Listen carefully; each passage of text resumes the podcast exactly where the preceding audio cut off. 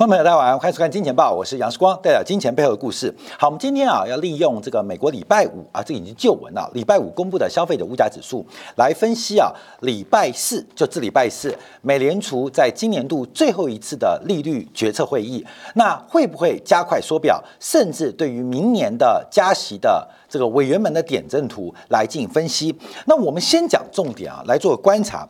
美联储目前的关注是认为这一次的通货膨胀，美国消费者物价指数礼拜五公布是创了三十九年新高，年增率高达六点八 percent，这大家都知道了。那美联储为什么不升息？等一下我们从这个画面当中啊，呃，跟这个图表当中跟大家做一个关注啊，就是第一个，美联储观察到的是少数商品的大涨，少数商品非正常的暴涨。带动了消费者物价指数，而并非是全面性的商品跟服务物价走高。这是第一个不加息或不加快紧缩的一个呃主张。这第一个，第二个啊，就是非周期性因素干扰。第二个是从整个市场的通胀预期做关注。通胀预期啊，我们一般啊，今天要跟大家做个分析，要三种。一种我们常讲到的密西根大学的消费者信心指数值调查，你会公布出消费者的物价预期。另外一个就是我们常常提到的，用五年期啊、呃十年期的名目国债利率来进行拆解，一个是实质利率，一个是通胀预期，这是金融层面、市场层面的哦。所以通货膨胀的预期有三种。第一种是像这种信心调查，密西根大学做的消费者信心的调查，其中有调查通货膨胀物价的预期，这第一种。第二种是市场预期，就是 TIPS 啊，抗通胀债券经过换算实质利率跟通胀预期。还有第三种，第三种是美联储自己做的通胀预期。那这三种通胀预期当中，消费者的通胀预期高于市场的通胀预期，市场的通胀预期又高过美联储自己做的通胀预期，所以等一下我们在这边做一个关注跟说明。第三点是通货膨胀，目前不管从消费者、市场还是美联储，都是短期的预期。大过于长期的预期，所以按照这几个思路，我们来预测，不管是礼拜四还是明年上半年，美联储的决策会有什么样的观察？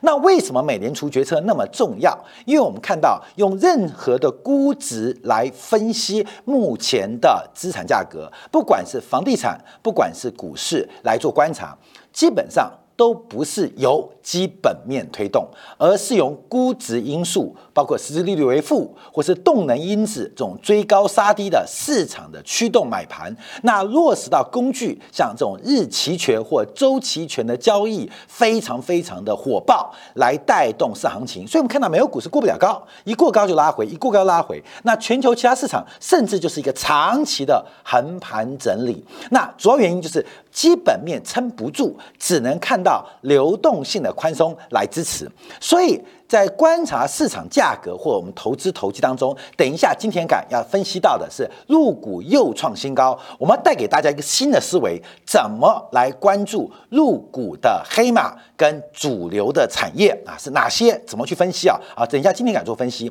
我们这边要分析的，因为既然市场是估值，既然市场是动量因子，市场是靠的日或周的。呃，衍生性商品的火爆来推升，那关键在于美联储的态度。所以美联储想什么？我们叫做三不一没有。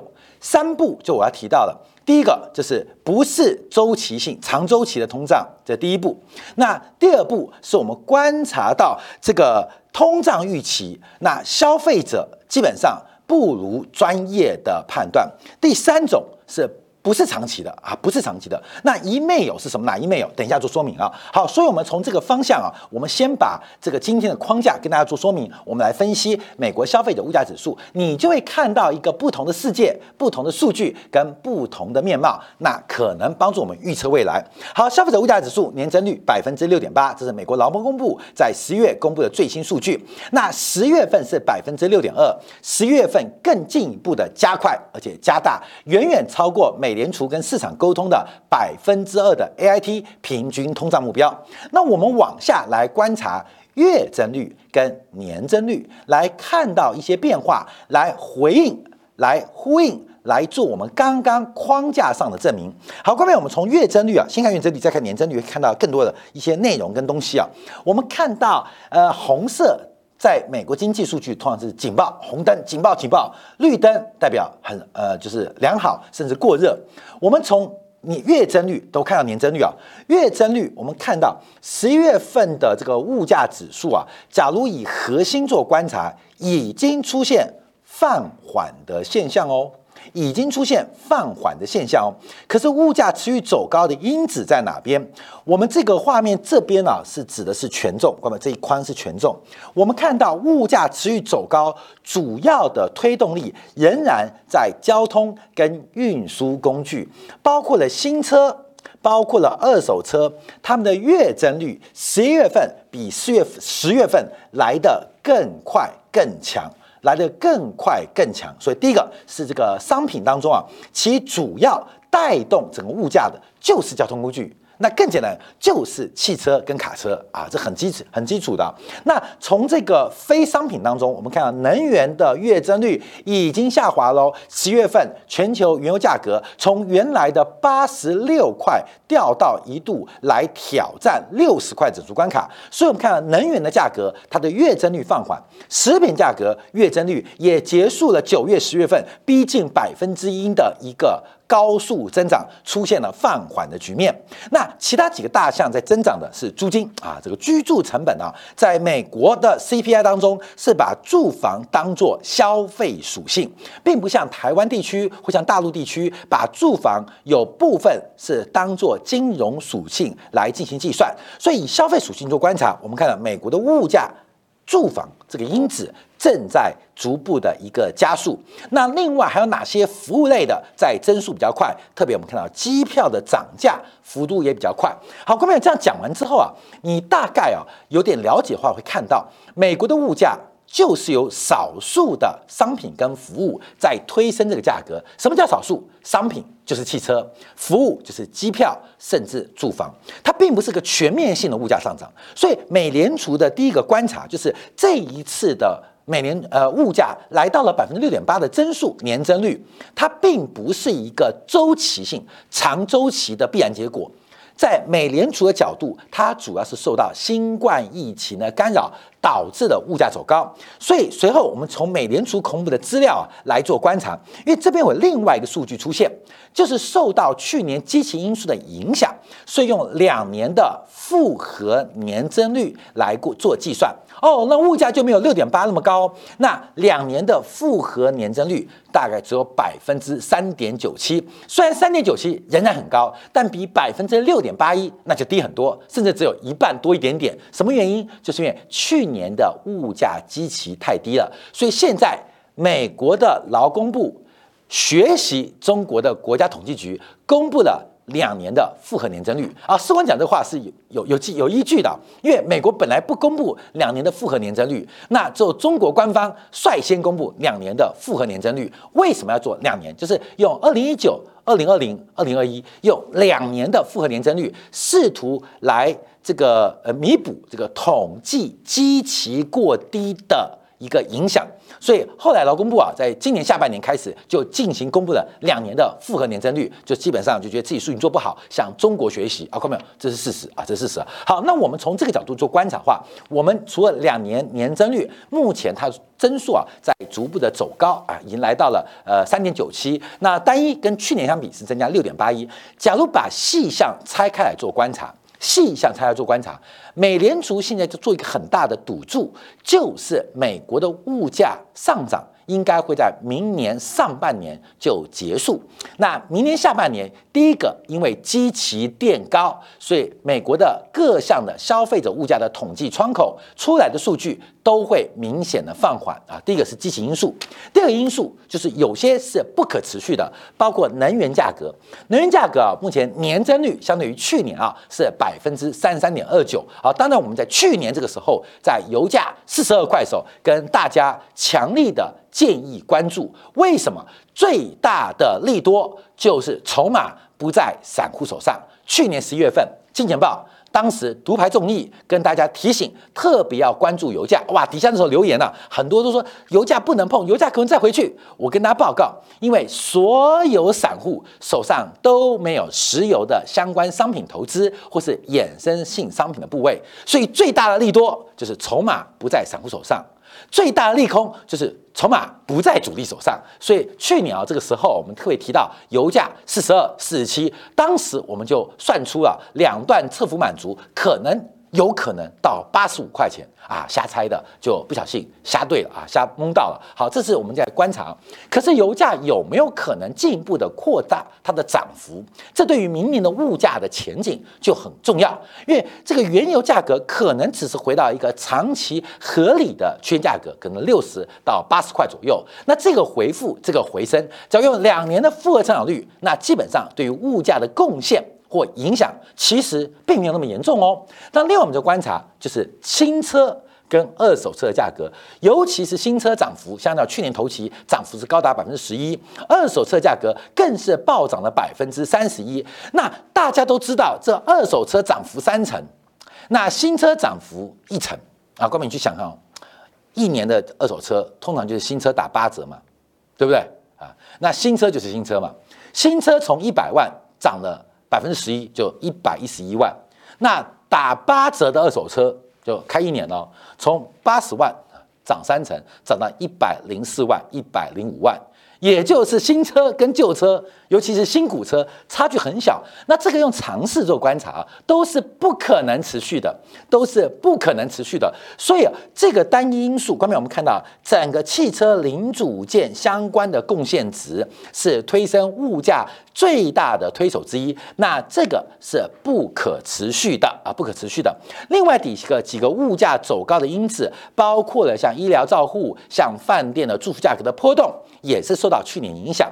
所以从整整个美联储的观察当中，这个物价上涨是极少数的商品受到新冠疫情跟供应链中断的影响，所以出现了非周期的上涨跟走高。我再强调，三步一没有，我们把第一步啊先讲出来。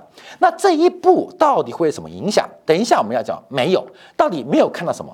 我们这边先提到第一个，住房的价格会不会是美联储没有注意到的一个方向？当然，美联储有注意到了，可是美联储怎么看待住房价格？美联储对于住房的通胀，基本上认为，等到明年从食品、能源，包括了运输工具价格一旦由正转负之后，那说不定还需要靠住房通胀来避免美国的物价进入收缩环节啊！这是基本上是这种思呃思维跟这种角度，所以我们来看一下。啊，这个通胀的价格啊，从汽车的物价做观察，基本上它是没有可持续性。我刚刚特别提到了。第二个，我们看到从能源的价格做观察，那能源的价格是不是有有可持续的？基本上这大家就是见仁见智啊。这个目前美国的这种宽政策，呃，包括的呃这个潜台词，我印那么多钞票，油价也占不上一百块。那明年我把 Q E 做 taper 做收回，油价会涨？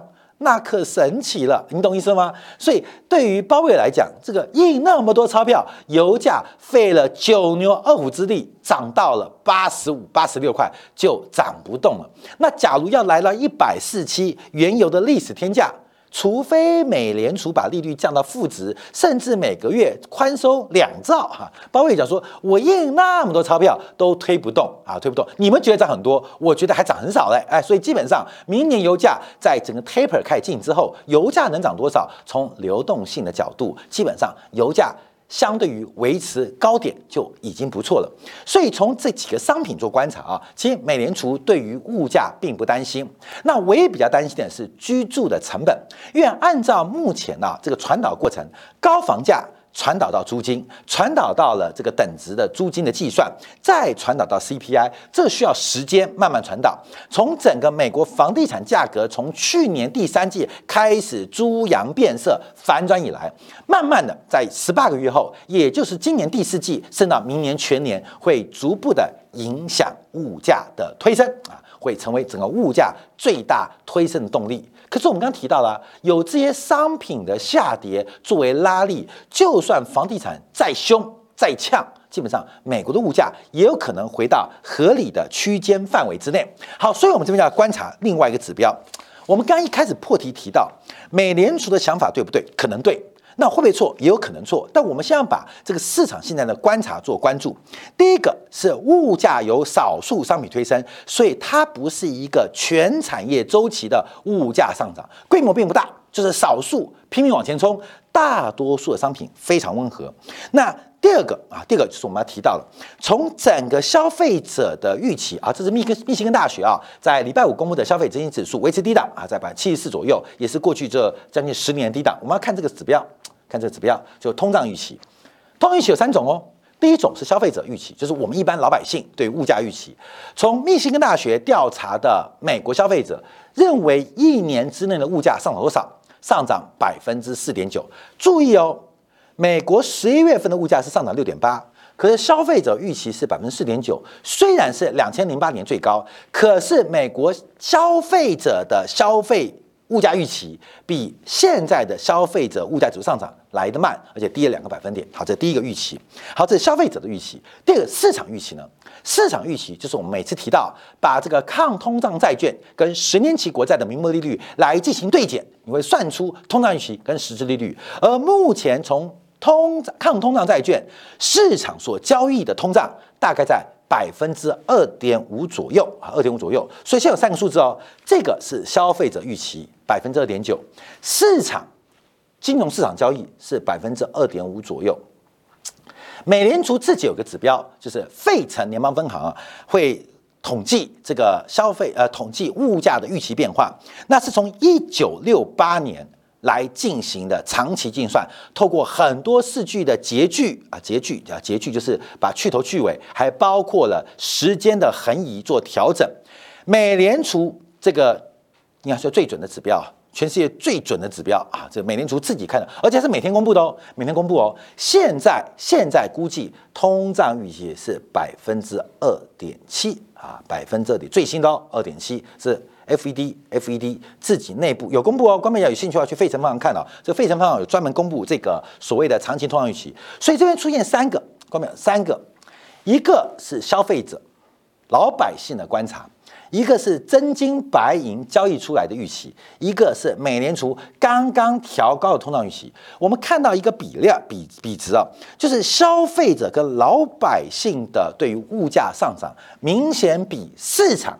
跟美联储乐观，所以代表其实通胀预期并不重要。为什么？因为消费者的预期波动性极大。为什么？这没办法，因为从这个知识或经验来讲话，但是美联储最强嘛，那市场很强嘛，那最。最最最不具有物价判断性，就消费者，因为消费者是肉感啊，没有灵感，也没有这个心流，所以基本上这个数据波动性最大最大。所以美联储从这些指标算出来，再看看市场中真金白银交易，嗯，未来十年或五年乘五年，大概五年乘五年了，大概是百分之三左右了。就是五年对五年的交换在百分之三，这是十年期的通胀预期，五年乘以五年是每年最关是百分之三左右，基本上也不高啊。那美联储自己计算，经过专业的换算，也不过是百分之二点七啊。美联储把这些数据都经过算完的百分之二点七，所以变成最专业的，没有那么热，没有那么恐恐慌，而市场的真金白银的。也没那么恐怖，只有消费者瞎忙啊，你懂吗？就美联储的想法。后面我们先讲美联储讲，因为美联储这些数据啊都是公布，所以我们讲的三种物价预期。为什么美联储第一个不怕通胀啊？因为是少数商品所带动的，这是属于一个非周期性的物价上涨。这周期指的不是两年三年哦，只是二三十年的大周期，没看到啊，没看到。第二个，从整个通胀预期来讲，专业的比市场交易的低，市场交易的。比这个消费者来的来的低，所以形成了一个专业明显碾压过市场，而市场又碾压过消费者。所以通常预期，你们不要听到大家的害怕啊，看到没有？呃，多读读书，多看看金钱报。第三个是从现在所有的直率曲线的一个转折，还有通胀预期很明显现象，短期。大于长期，所以三步啊，三步就是不加息的三步理由就出现了啊！再次强调，三步的不加息理由就出现了。但问题是我们看到，美联储的一没有是没看到什么，因为美联储并没有看到的可能性是全球化的倒退跟破碎。全球在新冠疫情冲击之后，从原来长的供应链变短的供应链，所有的商品跟服务从原来的追求高效率转为追求高可靠性。所以三步的理由很强烈。第一个，再强调少数商品带动；第二个，专业的通胀预期明显低于普世的通胀预期。第三个的因素是短期预期有强过长期预期，我不能只看明天，我要考虑后天啊。说这三大因素是美联储不愿意快速紧缩或不愿意加息的理由。可是唯一没有看到的，没有看到的三不一没有没有看到的，就是全球供应链可能出现长期的改变。那现在美联储观察什么呢？美联储等待的是什么？美联储对于目前美国物价的发展，它有三个期待。第一个是劳动参与率的回升啊，这第一个，这我们分析很多，这内部因素。劳动参与率回升，这第一个内部因素。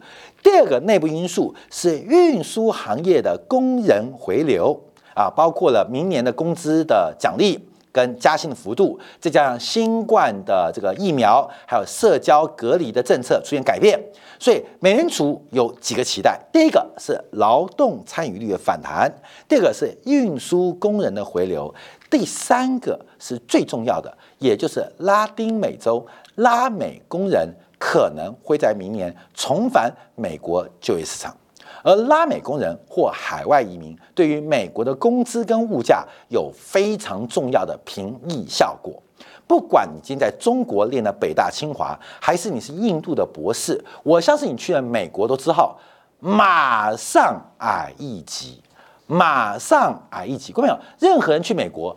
马上矮一级啊！马上矮一级啊！所以这个基本上对于美国工资的平抑有非常非常重要效果。所以三个因素也是跟工胀通胀、工资通胀有关。劳动参与率可能会反弹，这美联储的观察跟期待。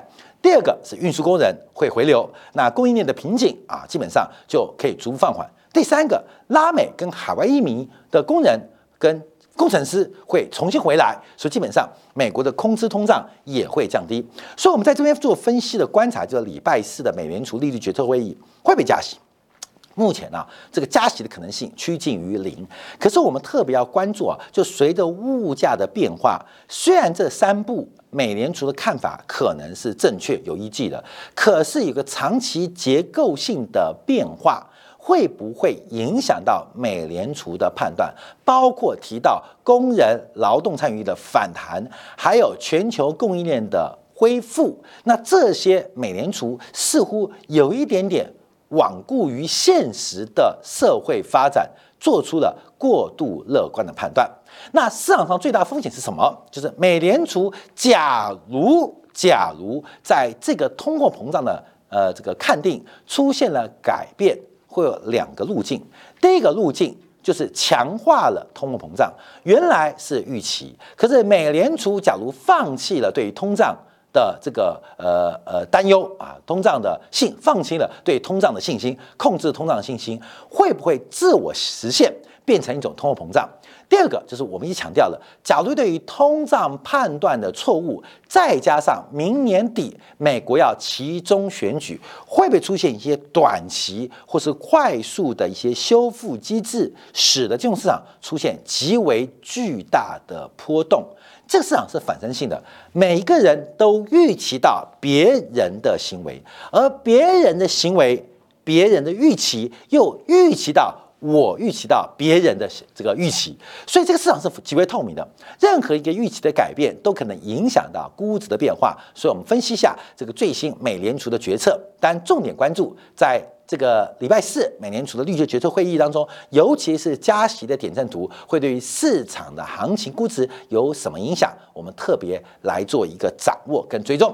好，休息一下，回来我们在今天的部分要注意啊，入股在今天又冲高了。虽然这个入股早盘冲高，中场啊在金融股啊、银行股跟地产股的拉回之下，涨幅有收敛，但仍然做出了突破动作。到底怎么看待这一波中国股市发展？我们从宏观的角色，不管从信贷脉冲、M1 跟 M2。的缺口，还有 PPI 跟 CPI 的剪刀差，多做个分析。我们就要观察，那到底要怎么做投资呢？这个投资思维在什么地方？休息一下，马上再回来。